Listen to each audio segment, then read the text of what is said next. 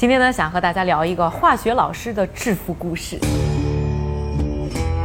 Oh no， 我要说的呢可不是这个十二年前神剧里的白老师啊，我今天要说的这个化学老师呢，他的各项特征呢都和这个白老师取反，他做的是合法生意。光明正大的呢，靠自己化学专业知识啊，积累了上千亿的财富。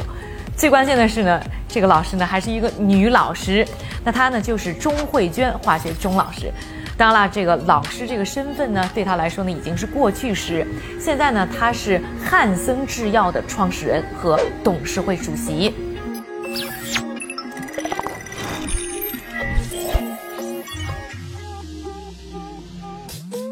过去呢，大家都爱说啊，这一个成功男人的背后呢，都站着一个伟大的女人。但是现在啊，越来越多的时候呢，是一个成功男人的旁边站着一个同样成功甚至更成功的女人。今天呢，我们要说的这个主角啊，这个化学钟老师呢，就是这么一个呢，在成功男人旁边的成功女人。我刚才看了一眼呢，福布斯事实全球富豪榜，这个钟老师呢，现在的身价已经是两百一十二亿美元，排在呢全球的第八十六位，在她身后不远处啊，就是她的老公，排在第九十八位的中国医药界的研发一哥孙飘扬，而这夫妻两人的财富加在一起啊，已经超过了李嘉诚。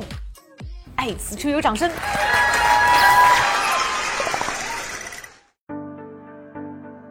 那我们还是按照惯例啊，从钟老师的成长故事呢开始说起。那今年的四月份呢，就要步入六十岁的钟慧娟呢，是出生在江苏连云港市。那和那个年代，但是呢，很多中国富豪呢差不多。她其实呢，家境呢是非常平凡普通的。不过啊，从小人家就是一个学霸，而且是中国恢复高考以后的第一届大学生。大家都会说这考高考呢太难了，但是你要看到那一届的高考呢，那才是真的太难了。当时啊，有超。超过五百七十万人去高考，录取呢还不到三十万人。对比一下，二零二零年百分之八十五的录取率，那简直是太轻松了。而那钟慧娟呢，就是当年啊不到三十万的佼佼者之一。当时呢，她考上的是徐州师范学院的化学系。那毕业以后啊，好学生钟慧娟呢就进入了当地的一个知名的名校，叫做呢连云港市延安中学，正式成为一名化学老师。当年啊，大家都觉得呢，当老师是一份非常稳定的铁饭碗，都觉得呢，这个钟老师呢是找到了一份呢不错的事业，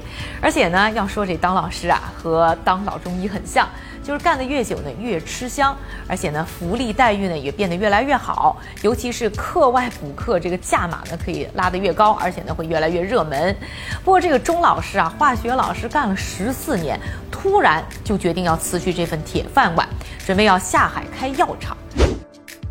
其实那个时候啊，这个钟老师呢并不是那么的有野心，但是呢，呃，造成他转型的呢，就是之前说到的他身边的成功男士，他的老公孙飘扬。下面呢，我们来重点说一下呢孙飘扬的故事。和钟慧娟一样呢，孙飘扬也是一个学化学出生的学霸，而且呢和钟慧娟呢是同一年毕业，而且是同时呢分到了连云港。不过那个时候呢，他没有像钟老师一样去当化学老师，而是呢进了连云港制药厂。那个时候的连云港制药厂呢还非常的原始啊，那主要生产的呢是一些没有什么技术含量的，像什么呃紫药水、红药水。那个时候呢，孙飘扬还是非常勤奋的，呃很快他呢又去读了一个研究生，而且在厂里呢也是不停的出谋划策，所以在九零年啊，三十二岁的孙飘扬呢就被呢提拔去当了厂长，年轻有为。但要知道呢，在那一年呢，连云港制药厂啊才刚刚扭亏为盈，而且一年的利润才只有八万块，可想而知呢，这个厂长呢也不是这么好当的。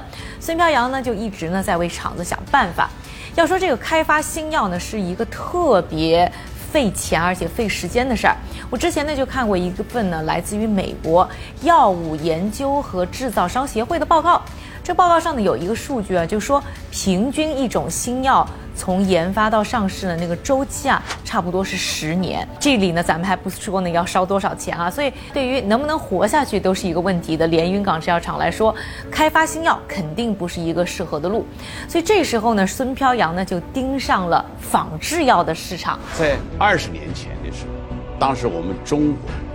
的制药企业基本上是全部做仿制药的。这个仿制药呢，周期短，而且呢挣钱来得又快啊、呃。这个时候他们首先就盯上了一种呢抗癌药物，叫 V P 十六 的一个仿制胶囊，就一做以后啊，上市以后大受欢迎，那一下子呢他们的业绩表现呢就上升到了百万级别。那在仿制药上面做出一些成绩以后呢，孙飘扬呢就开始盯上了新药这条路。那个时候呢他就开始呢想办法呢去用钱啊去买一些呢刚开发出来的新药的专利。虽然呢这条路呢风险更大，但是呢收益也更加的丰厚。那开始做新药之后呢，那马上呢就把规模和利益效益啊又提上了一个新的级别。到一九九六年的时候呢，连云港制药厂的营收呢是首次呢突破亿万的大关。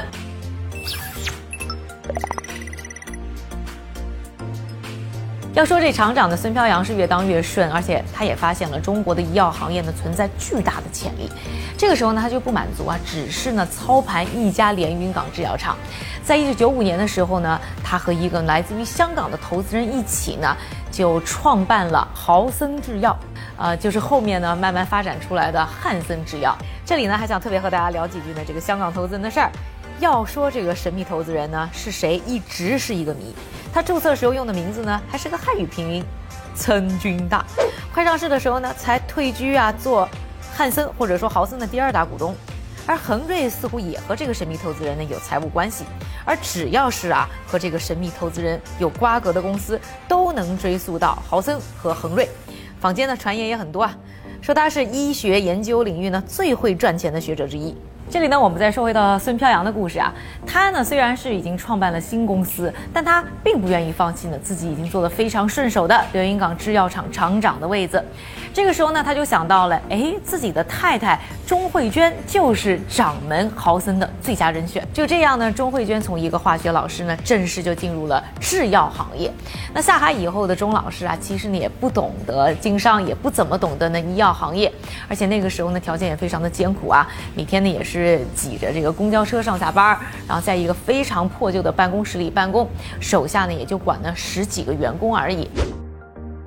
不过呢，钟慧娟呢也是把自己的先生啊孙飘扬呢在经营连云港制药厂当中呢获得的经验呢运用到了豪森制药上，拿出的策略呢就是仿制加创新。也就是说呢，心中依然有诗和远方，但是首先呢去抓住牛奶和面包。那先呢通过呢仿制药呢去挣一些快钱，让自己有钱以后呢再投入到更长远的研发当中，建立好长期的护城河。首先呢，钟慧娟呢就盯上了比较常用的抗生素类药啊，开始呢对一种头孢氨便片呢进行了剂型的改进。那我相信呢，这个非常懂行的孙飘扬呢，在选药这个问题上已经给了呢钟慧娟的不少的点拨。在一九九七年的时候呢，豪森就推出了他们首款抗生素类药美丰，一上市啊就受到呢市场的热烈欢迎，一下子就把年销售额呢做到了三千万，成为了豪森首个拳头产品，而且呢还被国家经贸委呢是评为国家级新产品。就这样，豪森一下子就成了中国医药界的一匹黑马。那也是在一九九七年啊，连云港制药厂呢是成功完成了改制，更名为恒瑞医药。就这样，这一对呢最牛的医药界夫妻档呢是齐头并进，在医药行业呢继续发展。在仿制药上吃到甜头之后呢，钟慧娟呢就认定了一定呢要把仿制药这条路呢走下去，而且要走到行业最好、行业最快。而这个行业最快呢，指的就是很多海外药啊，它的专利权呢在中国一到期，哎，豪森呢就抢先呢推出呢相关的仿制药，占领市场。这里要说一些仿制药的优势啊，那大家呢可能看过一部电影叫做《我不是药神》，这个当中呢说到了一种呢天价的神药，叫做呢格列宁。那这个格列宁的售价很高，但是呢到了印度仿制药厂那边呢，出厂的价格呢就不到呢原品的十分之一了。而现实生活当中的豪森呢就是这个仿制神药的药厂啊，他们呢能把呢原来售价八千九百九十元的原装药呢那是做到六百四十五元一盒的仿制药行为。所以它的仿制药呢一上市啊，因为价格上的优势呢都会呢非常受到呢市场的欢迎。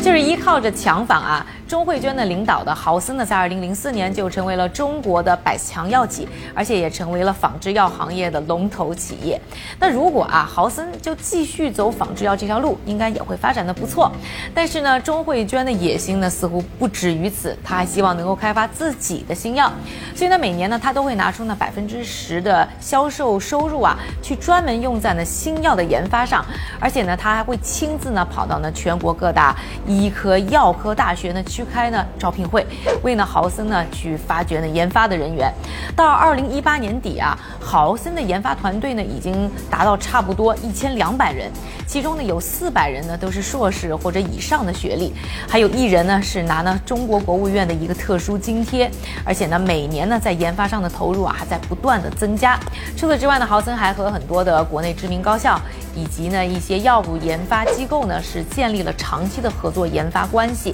那到二零零七年啊，豪森呢是在抗生素、啊、呃、抗肿瘤等等五大领域推出了国家新药有四十多项，其中有六项呢是获得了科技部等五部委认可的国家重点新产品，另外有两项呢还获得了呃国家经贸部认可的国家级新产品。还有一个有意思的就是，在这之前一年，也就是二零零六年的时候呢，孙飘扬啊，他管理的恒瑞医药呢是完成了再一次的改制，由孙飘扬等一些管理层呢建立的天娱医药呢是成为了实际控制人。就这样呢，这对医药夫妻档的事业就进入了各自的高增长期。到二零一六到二零一八年的时候啊，豪森每年的收益呢都已经达到呢五十亿元以上，而且呢每年的增长速度呢都是呢两位百分数的，他们的利润呢更是直逼二十亿元。不差钱的豪森呢，最后呢还是被资本盯上了。在二零一六年的时候呢，他们以四百七十亿元的高估值啊，是拿到来自于高瓴十四点一二亿元的投资。